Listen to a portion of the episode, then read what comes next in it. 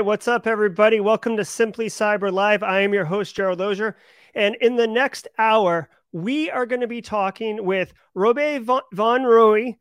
He is from Belgium, so I'm totally butchering his name. He also goes by the online handle Pink Draconian. I will be referring to him as Pink for the remainder of the episode, so I at least can say that correctly.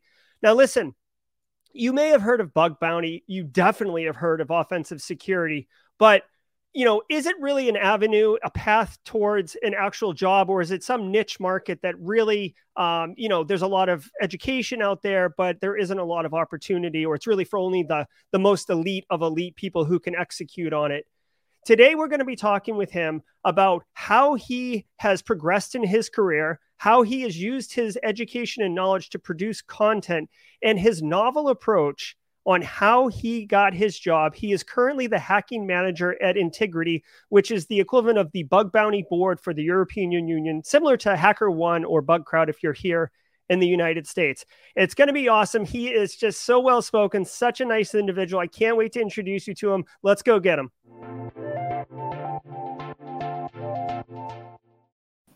All right, Pink, how you doing, man?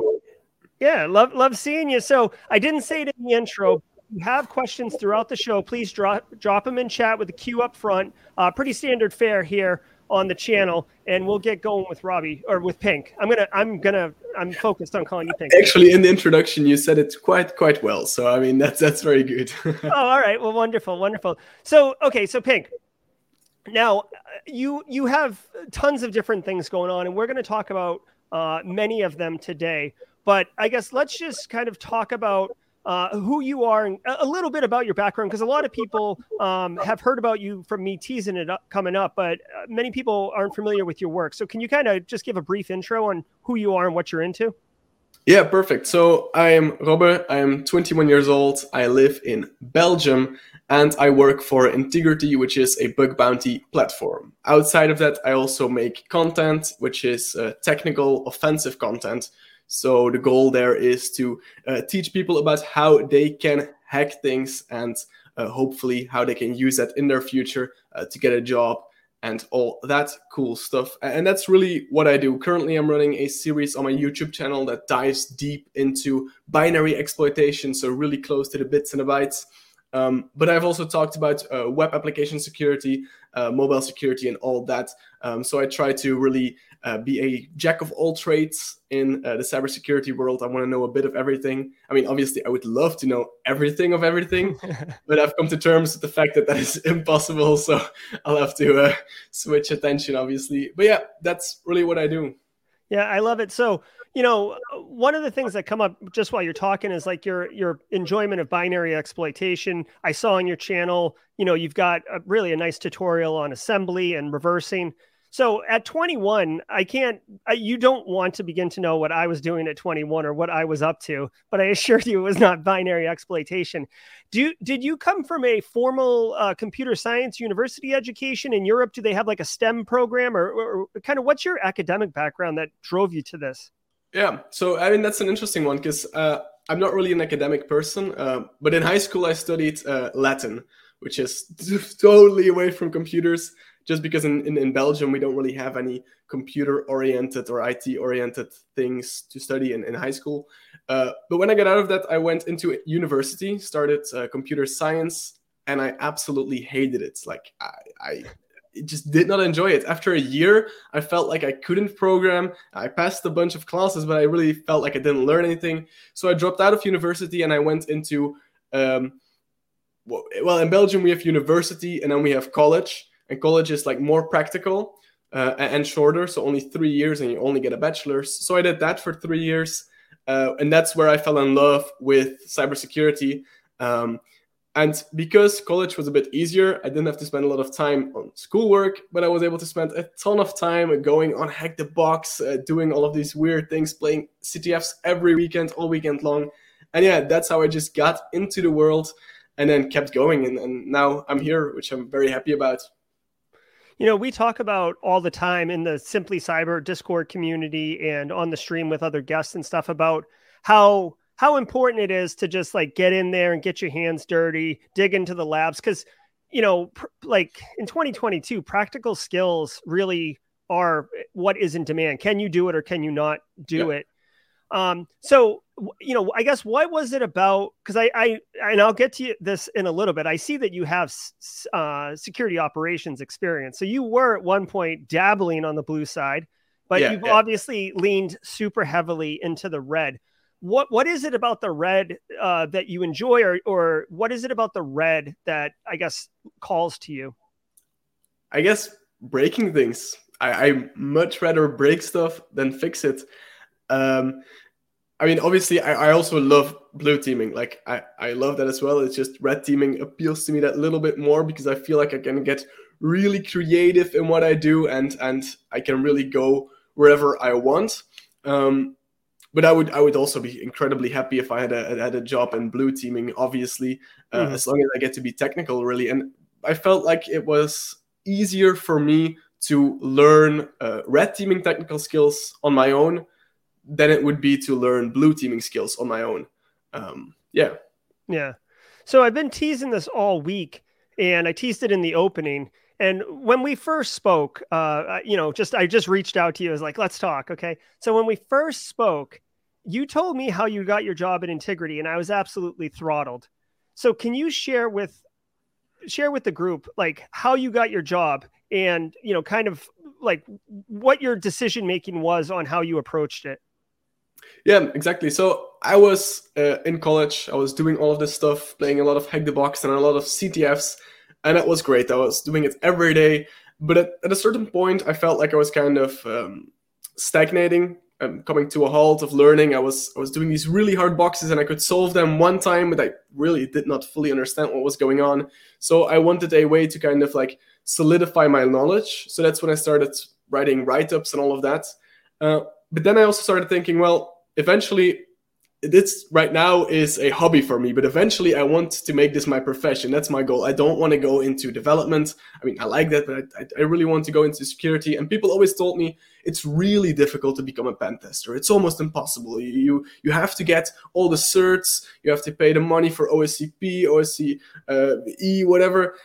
And I was like, well, I don't want to do that. I don't want to spend $1,000 on a certificate that tells me that I have the skills that I know that I already have. Yeah. So I went into looking for different ways of kind of showing the people out there or having a tangible way of showing people that I do have those skills because I know it, but nobody else knows it and I have to prove it.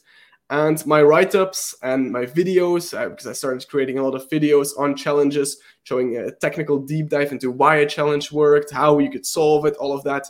And I saw that those getting some traction was really valuable in trying to look for a job.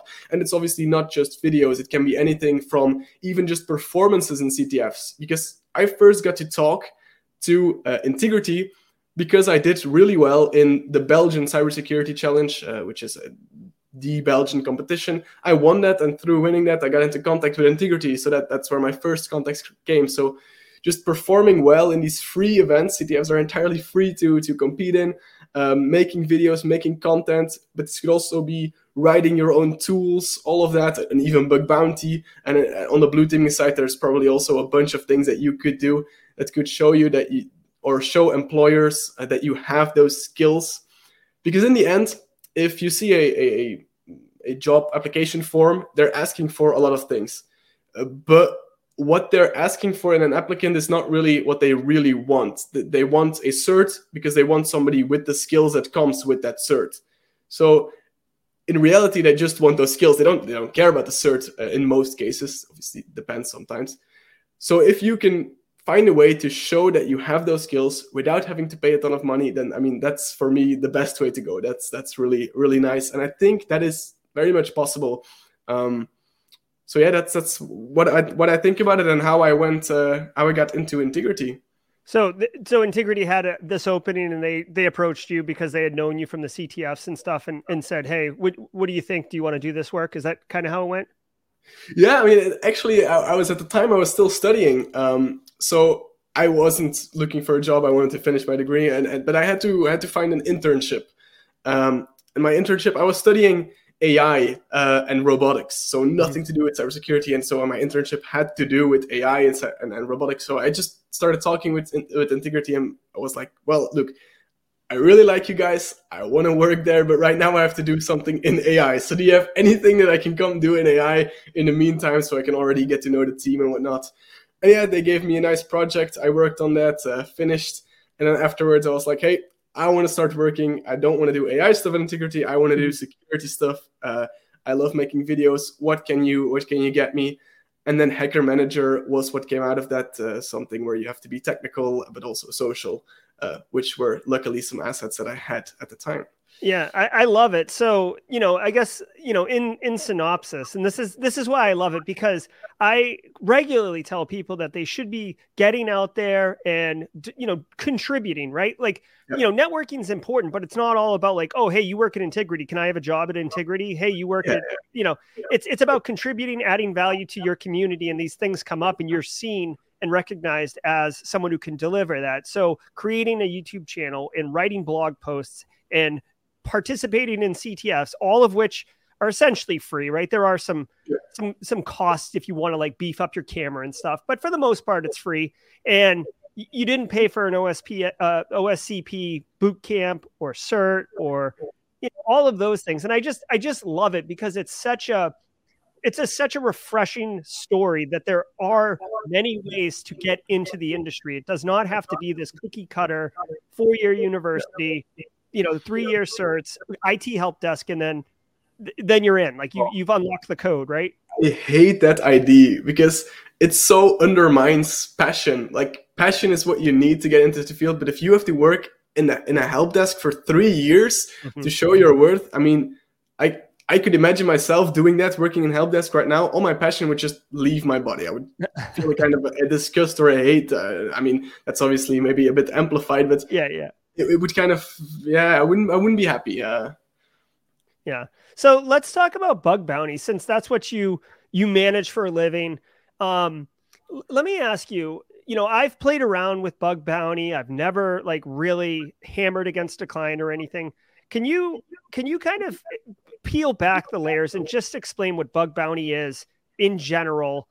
And then I want to drill into a little bit more detail of how real, like the reality versus the perception of how people sell it. Yeah, exactly. So, I mean, bug bounty right now, a lot of people have a lot of ideas of it. A lot of people see a lot of things on Twitter and whatnot, people making big bank. But there's obviously a reality there. There's also a place where bug bounty started, because bug bounty didn't start as a way to get rich. And it's still not that. Bug bounty kind of started to provide a legal framework for hackers to do what they love. Because before bug bounty was a thing, hackers also hacked companies and they loved it as well. But then hackers came to a point where they had to decide, well, okay, I found a vulnerability.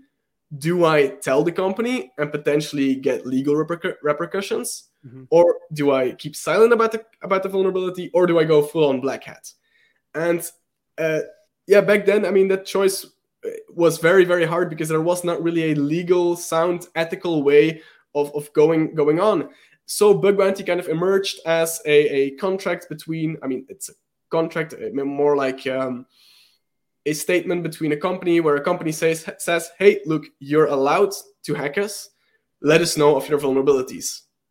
I mean, and that's actually called vulnerable disclosure. But after a while, companies started seeing that a lot of researchers were pretty much doing free work for them, and to move on to really move on there, they would pay researchers for their findings. So they would say, well, if you find vulnerabilities of a certain severity, so a very critical one, you get a payment from us. But then companies found that it was very difficult to manage all of that, because once people can get money, there's going to be a lot of people handing in shit. Handing in terrible things that are not really vulnerabilities. So companies found themselves doing a lot of work on assessing, is this actually a vulnerability? I mean, this is just nitpicking here. Should we pay for that? And that's where bug bounty platforms emerged. So things like Intigriti, HackerOne, BugCrowd, they emerged to solve that problem, to kind of be an interface between the hackers and the companies. So a company comes to Intigriti, says, hey, we want to get valuable vulnerabilities. Intigriti says, okay, we'll handle that. We tell the hackers, you can hack this company. The hackers hand in their submissions, which are either valid vulnerabilities or they're, well, not vulnerabilities, and that shit. We then filter out all of that messy stuff, and we're able to give the companies a nice thing. Here, this is an actual vulnerability. Take a look at it, fix it, and then you can pay the researcher that amount. And that is pretty much the whole idea behind Bug Bounty. Well, how realistic, though? Because, I mean, like you said, you see, Jason Haddox and Stoke, and you see some of these big people who are like, I mean, they're not really flashing big six-figure paychecks, but you hear about these events where it's like, oh, this individual got $75,000 in one stroke or whatever. But you have like 1 million people on the platform. So, they're not all flashing $50,000 checks. So what is the reality? I guess two parts. What's the reality of like a normal person who has some chops finding vulnerabilities in 2022? And then what is the practicality of it being kind of a revenue, a source of revenue that's practical for living? Yeah. So there's really three classes of people that do bug bounty. First of all, you have that elusive top tier class of actual people that are actually making a full living out of it. And that's a really tiny amount of people. But I guess it may seem like there's a ton of them because on Twitter, you see a lot of things. You can never verify if those things on Twitter are real. So a lot of those statements might be exaggerated or faulty, but a lot of them are obviously true because there are, I guess, 100 some people that are actually making a nice living out of bug bounty. Then you also have a very bottom class. And these are people that have seen the big money. They've seen those tweets and they say, oh, I want to do that as well. And they are not really consistent. They're not getting bounties. They're looking for the easy way out. They're just running tools against companies and not really getting anything out of it. And though that's on the opposite side and the result of those top people getting very, very popular. But then you also have that middle class. And I guess that's where any sane, no, I mean, the top people are also sane, but that's where any normal human being would find themselves, or if you start out bug bounty, that's probably where you would find yourself if you avoid that bottom class. And those are the people that are doing it for fun in their free time because they like hacking. They've probably gotten a couple of nice fines. They've probably gotten a cool payout, but they're obviously not making enough to make a full living out of it. Mm-hmm. And I think that middle class is something that they don't get enough. People don't think that they exist. They only think, oh, there's the bag bounty hunters is what we sometimes refer to them. People that pretty much beg for bounties for things that aren't really a thing. And there's a top. People miss that whole middle class. But I think that that middle class is the most valuable people because they are really passionate. They fully do it in their free time just for fun because they enjoy hacking, mm-hmm. or because they want to learn. And actually at Intigriti, we did a whole study of why do people do bug bounty. And 70% of people said they just do it to learn. The money is a really nice plus. Like if you find something that's really cool. But if you have aspirations of becoming a pen tester, why not just train your methodology for free on real companies? If you find something there, it's great. It's a really big plus. If you find something that's great on your CV, like any pen test company would love to see it if you find a cool find. But yeah, so people only focus on the top, but there's this whole middle class where most people would find themselves. Yeah. Devnil Zen asks, do you recommend doing bug bounties as a good way to refine your skills? Someone who's working on, sharpening the skills, learning new tools, etc. Definitely. I should say there, though, you should always have your expectations set correctly. If you start hunting because you want money, you're going to fail. It's not going to work out. If you start hunting to refine your skills, for example, you just learn about a new tool, you have tested it out on a lab, and that worked out great in the lab because the lab was created to be vulnerable. And now you want to test it out in the real world, see how it runs. That's a great thing to do. But yeah, to refine your skills, it should really be refining your skills. You cannot just gain skills from looking at real companies. So I would always say start with labs where you know something is vulnerable so you can really understand the vulnerability, and mm-hmm. then go to the wild, because in the wild, the cases aren't always that clean cut, and it might be a lot of things. So if you first practice it in a lab and then refine it in the real world in bug bounty, that's the best way of using bug bounty, in my opinion. So Jose asks, would you go straight to the bug bounty platform to learn? So I'm thinking this is maybe to pick up the skills and the education piece of it. I would not. You could technically do that. And there's actually a bunch of stories that I know of people that actually They were, for example, browsing on a company. They accidentally found something that didn't look right. They tried to submit it, and through that, they got into bug bounty. However, that's very unique and might not happen a lot. But I would say find a good ratio between it. Start with learning 100% of the time. Just focus on solely learning. After a couple of months, you might have some vulnerabilities down, and then you can say, okay, well, a couple of days in the week, I'm going to still be learning. But then I'm going to try one day in the week, in the evenings, to just start hunting, start learning about all of that and seeing how that goes.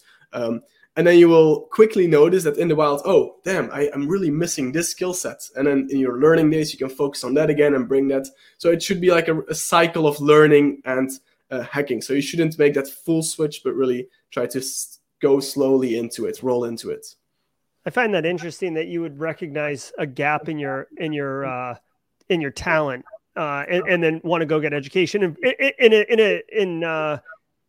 instead of not seeing the gap and actually just trying to understand. Because we have a phrase here in the United States. It's like when all you know how to use is a hammer, the whole world looks like a nail, right? So it's interesting that you would recognize that. Now, one thing that I'm curious about, and I've heard a couple professional or people who are big into bug bounty say, and I'm curious on your perspective on it. Like OWASP top 10, right? There's, cross-site scripting, cross-site request forgery. Would you recommend being like the cross-site script person, or would you recommend trying to learn what all the OWASP top 10 are and try to look for all of them when you're doing bug bounties? So this really depends on your goal. If your goal is to use bug bounty as a fun thing to do, and in my opinion, that's where you should always start, then I would indeed use it, learn about everything a little bit, and that way find what you want to expertise in maybe. But if you know a bit of everything, it's also easier to kind of progress in your career to become a pen tester, for example. But if you want to go for the big bucks in bug bounty, then it's very smart to really focus on one thing. Because as a bug bounty hunter, you can, for example, James Kettle did it with HTTP smuggling. He really, he redefined all of that research, got the best into it, and then found really high-profile HTTP smuggling vulnerabilities in a ton of different companies. And that's something that bug bounty allows you to do. Whereas as a pen tester, for example, you have to focus on all kinds of vulnerabilities on a company. So you have to find not only the XSSs, but also the SQL injections. And there, if you're really focused down and narrowed down on one topic, it might not be as advantage. So it kind of depends on which game you're playing. I would say to start off with getting a nice base and everything so that you can do whatever you want and then pick one to focus on. But then there's also the question on what are you going to focus on? Because you could focus on XSS, but a lot of people do that. There's a lot of people really hammering down on XSS. Whereas there's some other things that might not be seen a lot in bug bounty that would also be very interesting because I, for example, know somebody that really focuses on game hacking. There's obviously not a lot of game companies in bug bounty yet, but he's really building himself a skill set that once a gaming company comes to bug bounty, he can immediately jump onto that and get all of those bounties, whereas with XSS, you're battling it out with a lot of people. That, again, depends on the game you're playing. If you really want to go for bug bounty full-time, which I do not recommend doing from the start, then it's indeed good to focus on one thing or a couple of vulnerabilities really deeply. We hear sometimes about private bug bounties versus public bug bounties. And I personally, I've been trained in red team and OffSec and stuff, but I'm like a newborn calf trying to learn how to walk. I'm just like, so I leave it to you guys. But can you kind of explain private versus public bounties in case people in chat hear that term when they're trying to explore bug bounty? Yeah, so there's various types of states that a company can be in bug bounty. So the first state that we all know is you're fully open. So that means anybody can know that you have a bug bounty program. Anybody can hunt on that. Anybody can get the rewards from that. And that is something that we see a lot of big companies in, companies like, for example, Snapchat or whatever. All of these really big companies, they do that because they are very mature in their security. They have big security teams. They can handle that amount of load. However, today we're also seeing a lot of smaller companies that are willing to improve their security. They're already doing pen tests, but they want to go that one step further. And for them, it's not feasible to just unleash 1,000 researchers on their application because, one, maybe their application just can't handle that traffic from all those scanners and all that. But secondly, also, if all of those 1,000 researchers start finding vulnerabilities, they just don't have the security capacity to fix all of them in a timely manner, or they just don't have the budget to pay for all those bounties. Mm-hmm. So what they do is they open up in an invite-only kind of circuit where only invited researchers know that they have a bug bounty program and are allowed to hack on them, which mm-hmm. gives them kind of a way of slowly scaling that up. So they can start with 20 researchers. Okay, they see, okay, we're getting a couple of vulnerabilities. We can still handle the loads. We could even handle some more. So then they invite 20 more, 100 more. And then after a while, as they've matured, they might, or the goal is always to open them up after a while to make sure that their maturity, security matures until that's possible. And this is a whole big thing in bug bounty because obviously researchers want to get invited because it's a chance to hack a company that has only been looked through by a handful of other researchers, whereas if you go for those open companies that everybody has looked at, then you might have slimmer odds.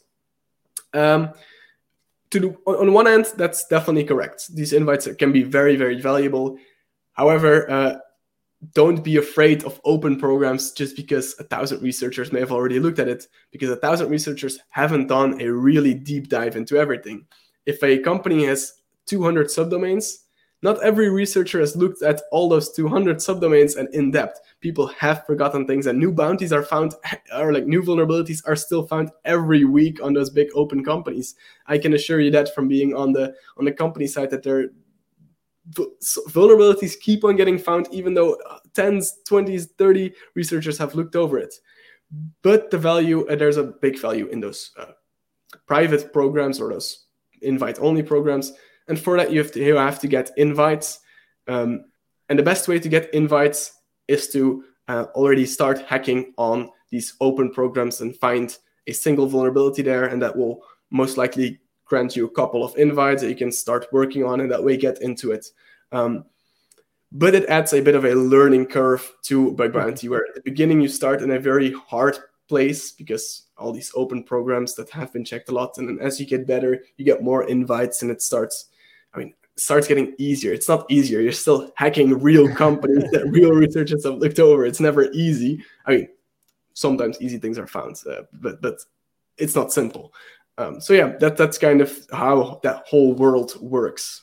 Yeah, it's like, I don't know if they celebrate it in Belgium, but it's like going looking for an Easter egg in the backyard after all the 6-year-olds have run through. Yeah, you might find one like up top on the playground, hidden behind the slide or something. But for the most part, they're not just going to be in the grass, right? But it's also fun that you have that challenge that, if you find something and a lot of people have looked through it, then you can be really proud of yourself because that's really cool. Yeah, I'm sure it's very satisfying. I know, even academically, when in TryHackMe or Hack the Box, like when you pop a box, it feels very satisfying. So a couple, it's not really questions, but there's a couple of things in chat that I'd really like to get your thoughts on. Carrie and Brian were having a discussion around prerequisite knowledge that is really needed or valuable. And they were looking at computer networking and kind of SOC analyst position work. So, and I know that you're a previous SecOps guy. So what kind of prerequisite knowledge do you think someone would need? Because a lot of people are coming into the industry from not in IT. People are coming from IT, but not in InfoSec. Some people are coming from GRC side in InfoSec and coming over. What do you think about prerequisite kind of knowledge to get in here? I mean, to get into bug bounty, it really depends on what you want to do. And that's the nice thing. There's no knowledge that you need to know to do bug bounty. I actually know of somebody who was a law student and they started hacking a kind of software solution for advocates or like jurists and all of that.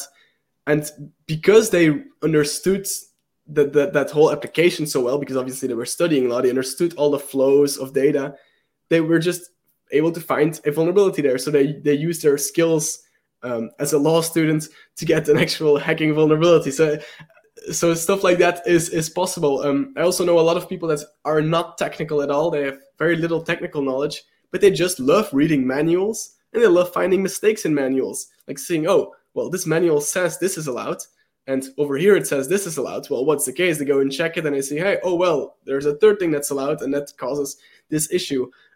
So they are not really technical at all. All they know is maybe how to speak with APIs. But then you also obviously have the web security folk that are really into web security, and if client-side issues such as XSS, and obviously if you're going to go hunt for XSS, then you will probably want to know JavaScript or how the web works, at least, in order to do that effectively. So this really depends on what you want to hunt for, what type of issues you want to go for. If you want to go all round, then you have to learn a bit of everything. But yeah, I mean, there's so many paths. I know a lot of people that don't know any web things. They really focus on mobile security, and they've gotten some really nice bounties out of that. So whatever you know, try to use that. And what I also always like to say is try to carve your own path. People seem to be really obsessed with these learning tracks, learning paths that tell you, oh, start with this, go to that. Mm-hmm. But then everybody is learning the exact same thing, and you're battling it out to find the exact same vulnerability with a lot of people. Whereas if you just go from your own interest, you say, oh, well, how does that work? I want to get into that. Then you're going to really carve your own path. It's going to be harder to learn, but what you learn is going to stick with you because you've done your own research. You're not just regurgitating something that somebody else wrote, that somebody said was the best way to go. And carving your own path is, I think, the most valuable way, not only for bug bounty, but also for the rest of your career, because then you really get into doing your own research, because at some point, all of those learning paths, they're going to stop.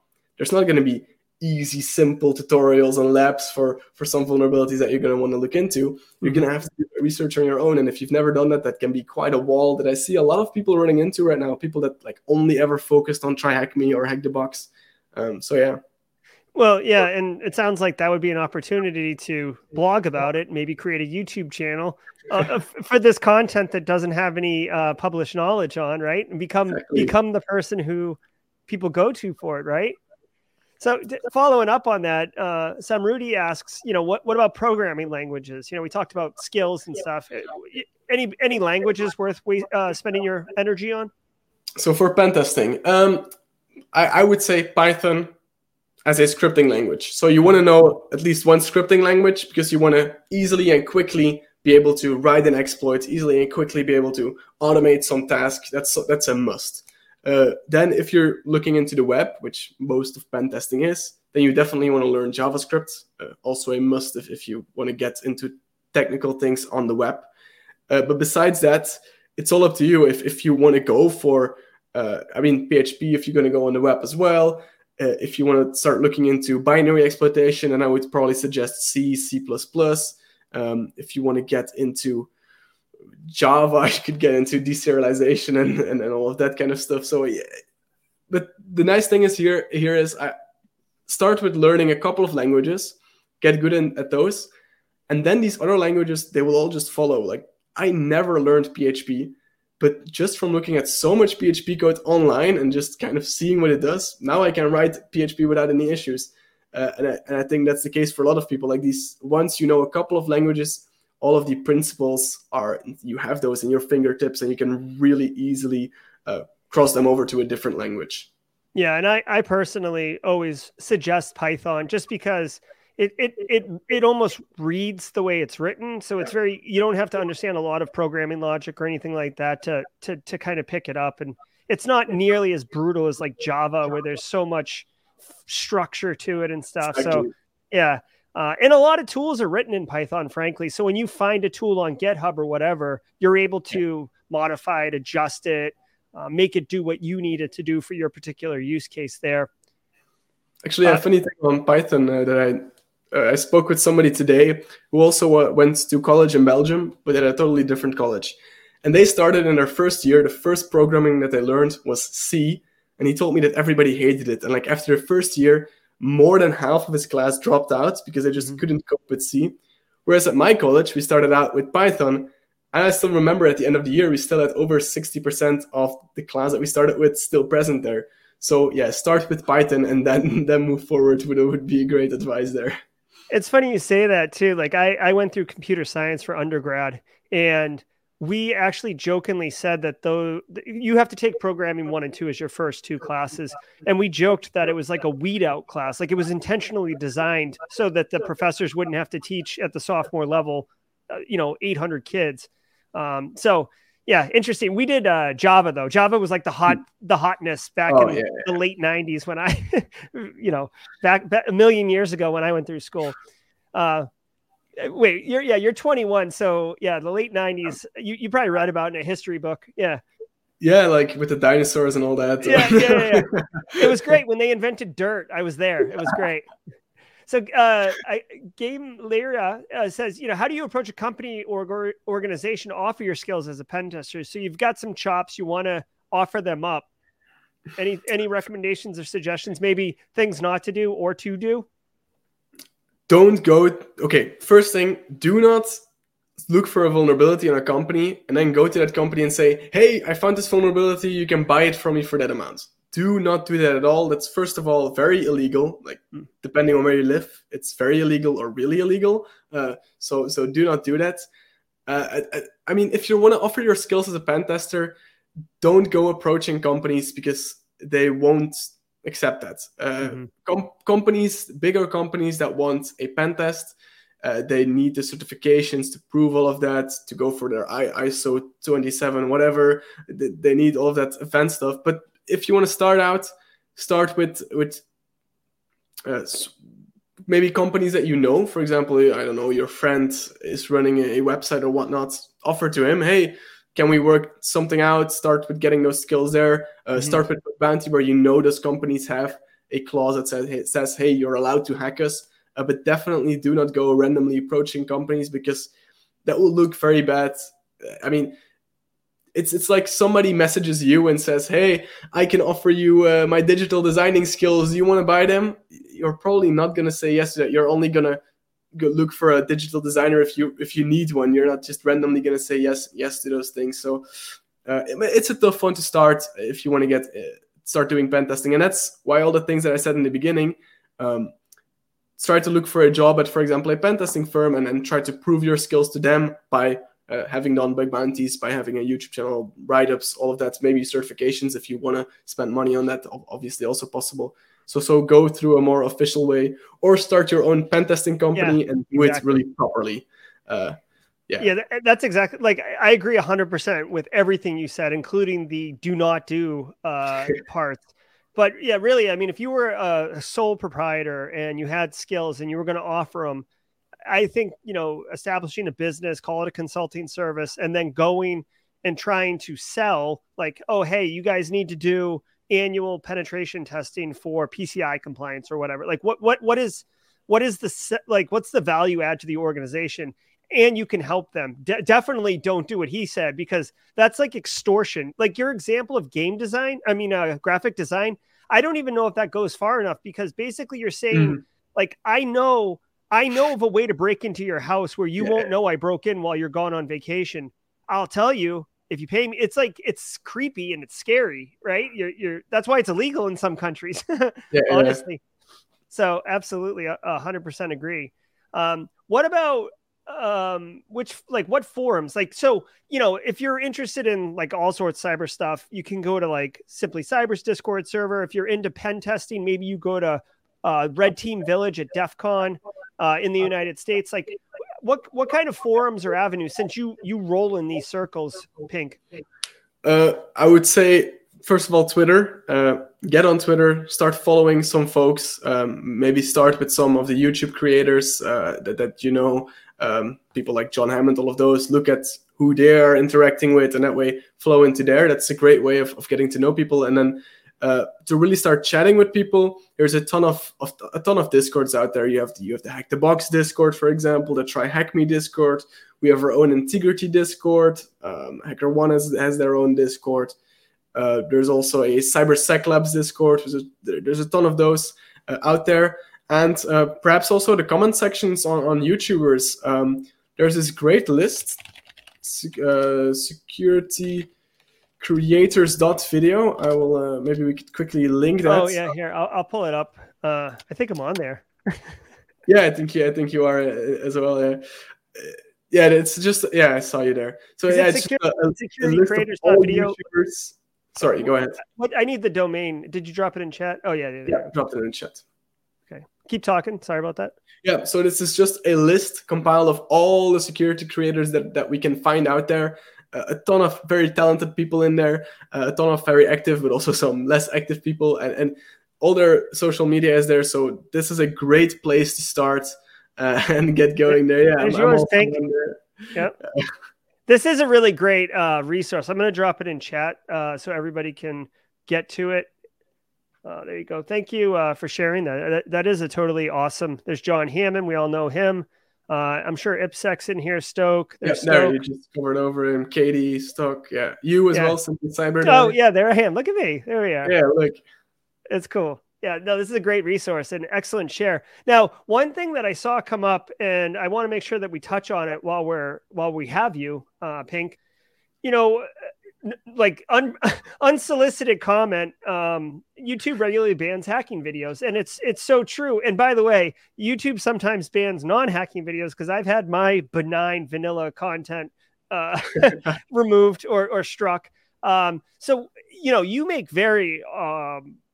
you make material on security content that is more on the side of YouTube banning stuff than I. What has been your experience with your content being censored, and how have you handled it? Try to talk to a person at Google. The bans that happen are almost always fully automated systems, AI systems that see, oh, whoa, this is something potentially dangerous, and they ban you. But once you get in contact with somebody at YouTube, they will fix it. And we are very lucky within the security YouTubers that we have some people that work at Google in their security teams. And I mean, in our inner circles, we can just go to them, or if we see any other creator being in trouble, we just go to them and say, hey, can this be checked? And then that works out. YouTube is not on purpose removing hacking videos, only like the bad ones, the ones that don't provide any educational thing, that they just try to do malicious stuff. Obviously, those need to be removed. And you can imagine that it's a very thin line to walk on for YouTube. It's very rough to know. And then definitely automated systems are not that good at it.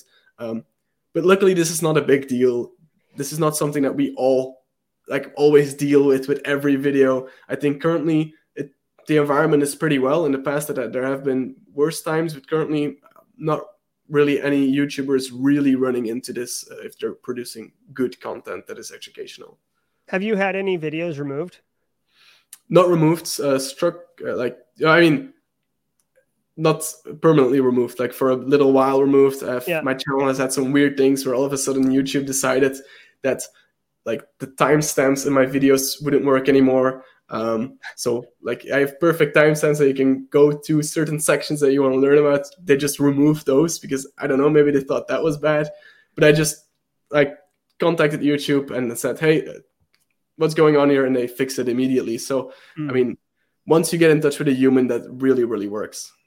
Yeah. I've found for some reason, I find hyperlinks are the, like hyperlinks in the show description, for some reason, that's the bot really likes to look at those particularly. Yeah. I had a video on how to make a phishing platform, you know, using a common set, but it was called Black Eye, and that got struck and taken down. And I actually couldn't argue. I didn't even want to argue because I was like, it really is. This is how you phish someone's Facebook credentials. Like it's like, on second thought, maybe I should just stick to what I do and leave that alone. Yeah, I think that there's also a bar. If you make content that's really accessible to anybody that could like really harm people immediately, then that's different than me explaining a buffer overflow or me explaining SQL injections. That's not something that you can take and immediately go and ruin the world. Like you have to have more skills and to be able to find that and actually exploit that. So yeah. That's a great point. And that's unfortunately, that was like the instructor in me, like, oh, let's give you a step-by-step and show you how to phish credentials, like dumb. But so taking it back to you as a professional, Pink, and how you work exclusively in the OffSec space, personally for hobby and professionally. But when I was going back through your profile, I noticed that you spent time in security operations. So a lot of people in chat right now, and I have said this myself, like, really, when you're looking to break into the industry, you should find something you like and lean into it. Don't try to spread yourself too thin. You know, you went from one side all the way to the other. What, based on your path, what was the value of working in SecOps, and why did you switch to Red?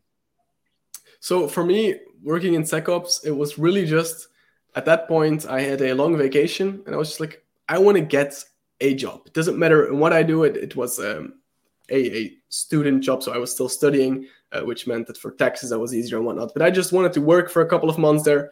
So I started approaching some of the people that I'd already met online within my area, and I was like, hey, anything open, I will take anything in security. I just want to get some real job experience. And that's when somebody offered me, hey, you can come do that for a couple of months. And I learned a ton there, which is really important, because if you're only doing red teaming, it can sometimes be kind of, what is the blue side doing? What is going on over there?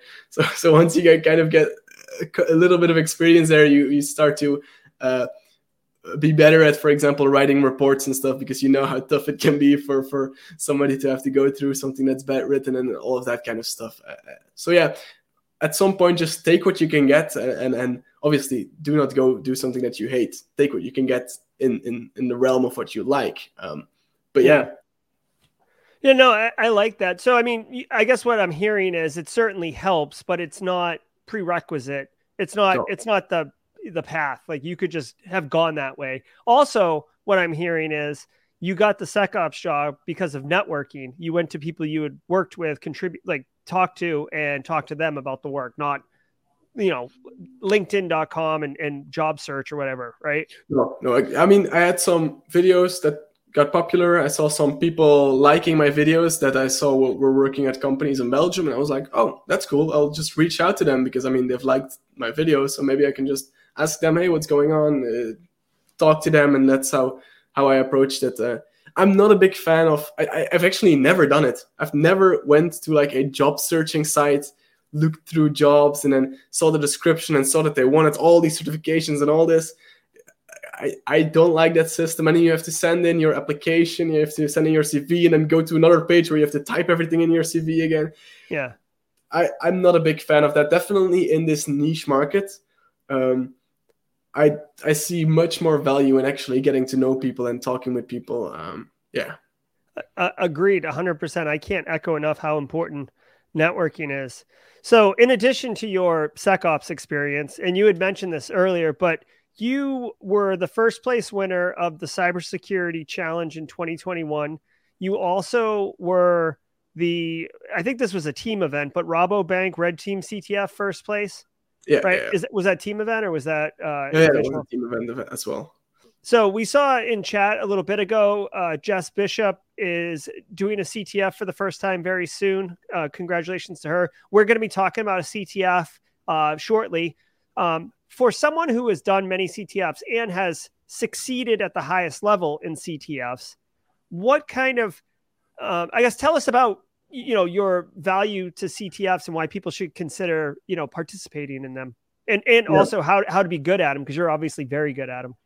How to be good at them is, I mean, so CTFs are amazing. They are just you having fun, hopefully with a team, like get a team, try to connect with people, because that makes it so much more fun. So what I did in the beginning was I joined on my own. I solved a couple of challenges. I started learning, but that's pretty boring. Then I just started going in random Discord saying, hey, there's a CTF coming up. Anybody who wants to just join me, hop on a call with me and play some challenges. And that's how I learned so much, because I'd been doing all of this stuff all on my own. But then I started seeing somebody else do it. And I saw, hey, you use that tool. Why do you use that tool? And obviously in the beginning that goes a bit slow. But after a while, you get to know all of these really great people that are doing CTFs, and you start to get to know more advanced people, and obviously you're advancing as well. Mm-hmm. And at some point you'll form a real proper team that you'll play with every week, and you really get to know all of their strengths, and you get it together. Oh, now I'm gonna learn this week all about this, because I noticed that we've lacked this skill in the last CTF, and we could have gotten the win if we had that. And from there it really grows really quickly. But the value of CTFs is that you get this sandbox where you know there's a vulnerability.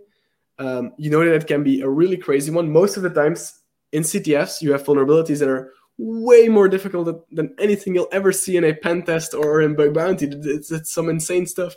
But because you know that it's there, you can just spend 5-6 hours focusing on that one little part, trying to find it. And you learn a ton from that, because if you can find the really advanced stuff, then obviously you can also find the easy things. It's a really gamified way of doing security. It makes it a lot of fun. It makes it legal fun. So yeah, that's really all you should need. And if you play some good CTFs, you'll have a great time. There's obviously also a lot of terrible CTFs that don't really have great challenges, that don't really teach you a lot of things. But once you get into some good CTFs, you'll notice that it's a lot of fun. Yeah, and I want to give a shout out to Base, who's a regular. He's a mod of Simply Cyber. They're putting together a team for this upcoming Trace Labs CTF, which is an awesome OSINT one. I'm not sure if you've heard of Trace Labs at all, but they help find. It's really cool. It's if it's the same CTF I'm thinking of, they actually do open source intelligence to help law enforcement find missing persons. So it's not I've seen that. Yeah. Okay, it's very cool. That's like next level CTF. No, that's a really cool one. Yeah. Yeah, I love it. Absolutely. So speaking of CTFs, you want to share with us some upcoming projects that you're going to be working on? It's like really upcoming?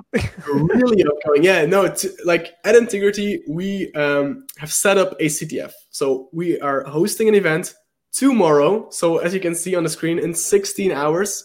It will last 24 hours. You can find it at ctf.integrity.io. And yeah, this is a CTF. If you've never done a CTF, sign up right there. So if you log in, you'll go to your Intigriti profile. You can just log in with that and start playing.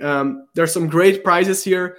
And actually, a really cool thing is all of our prizes or all of our sponsor money is going directly to women in cybersecurity. So we've chosen to pay for the CTF all ourselves, and then the sponsors that we have to donate that money, because it's very important and very dear to us to improve the equality in the hacking space. But yeah, this is a great event. We'll have a lot of web-based challenges, also some mobile challenges, also some binary exploitation challenges. We'll have really, really hard ones, but we'll also have easier ones. And we'll be giving away prizes, so $3,000 in prizes overall.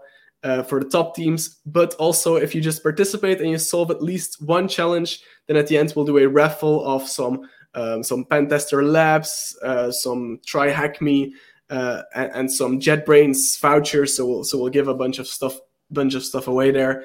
But yeah, I would just say, even if you don't think that tomorrow you'll have any time or Saturday you'll have any time, just sign up and see what happens. Even if you only spend 10 minutes on it to get your first experience in a CTF, try to look at something.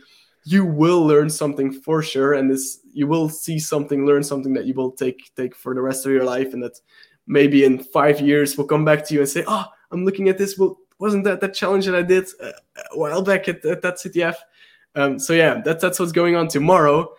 And all of that is actually a precursor to a really cool event, which is the Lead Up Life Bug Bounty Conference. And this is a really cool one. So it starts on Saturday from 4 p.m. CET. I have no idea what that is in you guys' time. What country is that? Is that Belgium or? Yeah, that's Europe, mainland Europe, yeah. Oh, so it's 5 hours. London's 5 hours ahead of us. So that would be 9 p.m. 6 hours ahead of you. Or what's that? 6 hours ahead of you then. Okay. But yeah, this should be, we've calculated that it should be in like, probably start your morning. It'll last about 6 hours. So it will be on all of Saturday for you guys, I guess. And we'll talk about a bunch of things. We'll have talks from researchers, people that have found amazing bounties. We'll have talks from YouTubers such as John Hammond and InsiderPhD who are talking a bit about content creation and about all of that. We also have talks of somebody who sits on the blue team side, so somebody who sits on the company side and who has seen the great value that Bug Bounty has had. And they will actually talk on something really interesting, which is how they convinced their boss that Bug Bounty was important. So in the beginning, they started with Bug Bounty and they noticed, well, okay, we're not getting a lot of budget from our big boss. How do we convince them that this is something really important and that they can really get a return on investment of that? So that's a great one. And yeah, this event lasts about 6 hours. I'm so stoked for all of this. Some great speakers, yeah. Yeah, so I looked it up while you were talking. I Googled it since I was getting a popsicle headache doing the math. It's 10 a.m. Eastern Standard Time is when this event starts. Now, Pink, is it free to attend both the CTF and the conference? Both of these things are entirely free. So, I mean, that's the whole goal. There will also be recordings of all the talks. So those will be posted on the Intigriti YouTube channel that we can maybe quickly link here to you guys so you can check it out. But yeah, the goal is to have this be free because I think learning resources should be free. What is going on here? There's a bug tattooing on this guy's back. Yeah, so I mean, that's also a really cool thing. Like the art that you see there is actually one of our top researchers. So every quarter, every 3 months, we pick the top three researchers on our leaderboard, and we get them in touch with a digital artist and say, look, we're going to get you on the front page of Intigriti. How would you like to be drawn? And it's always bug related. It's always quite funny. And this is actually how these people look like or mimicked how they actually look like. So that is a fantastic prize. That's awesome, dude. Not only is it like on the front page, but it's also like a really cool piece of art, like specialized for you. So, I mean, if you want that, you'll have to get into the top three, which, I mean, might be a little hard, but who knows? You might get there in some time. We got to start somewhere, right? Exactly. You know? I mean, actually, we have somebody who is 17 years of age who made it there, started a year ago. So it's not impossible to do it within a year. It's crazy. Yeah, exactly, Jess Bishop. Not everybody starts grand champion level. Even this guy right here, at some point, this guy didn't know everything. Right? Exactly. You know, so I love it. We're getting close to time, Pink. So let me give you an opportunity. I'll give you the floor. You can share whatever final thoughts you have with the Simply Cyber community. Okay, perfect. So thank you for inviting me to talk here. I think it's very interesting. I think also you guys most of you are on the blue team side, which is a very, very interesting side. I hope that you learned something new about bug bounty. Maybe some of that easy way to millionaire bubble has been busted there. It's not that. It's way bigger than that. It's very important for companies and for researchers. If you're ever on the company side looking to get into bug bounty, contact Intigriti, and we'll help you with a lot of that. Besides that, I hope that all of you will start hacking in a CTF soon, because CTFs are amazing and can be a great way to kickstart your career. If you really want to get started tomorrow, then go over to the ctf.integrity.io where you can get started with a really fun CTF. I hope to see you around on my YouTube channel as well, where I make content. Right now we're doing a series on from really basic assembly, from really the basics to a binary exploitation hero, so 0 to hero and binary exploitation, so you can follow along if that's something that you want to learn about. I've already seen that a lot of you are very passionate about what you do, which is really all you need to go really far. So I hope to see you guys somewhere along the stream of cybersecurity, and maybe we'll meet someday in the future. So yeah, that's all for me. All right. Thanks so much, Robbe. I really, really genuinely appreciate you taking the time to come on the channel and speak with us and share all of your expert knowledge, dude. It's been special. Thank you. Thank you very much for inviting me. It's been a pleasure. Absolutely. All right. So let's say goodbye to Robbe, but let's tell you what's coming up next week. So guys, I talked to Black Hills last night about this. John Strand's coming on, guys. He came on, if you remember, a couple months ago, maybe, to talk about the active defense and cyber deception. Many of us, including myself, attended that training. This is John's pay what you can model. So if you can pay $4, guess what? You can pay $4. If you can pay $200, you can pay $200. If you can pay $0, you can pay $0. They are not restricting access to this basically expert level education.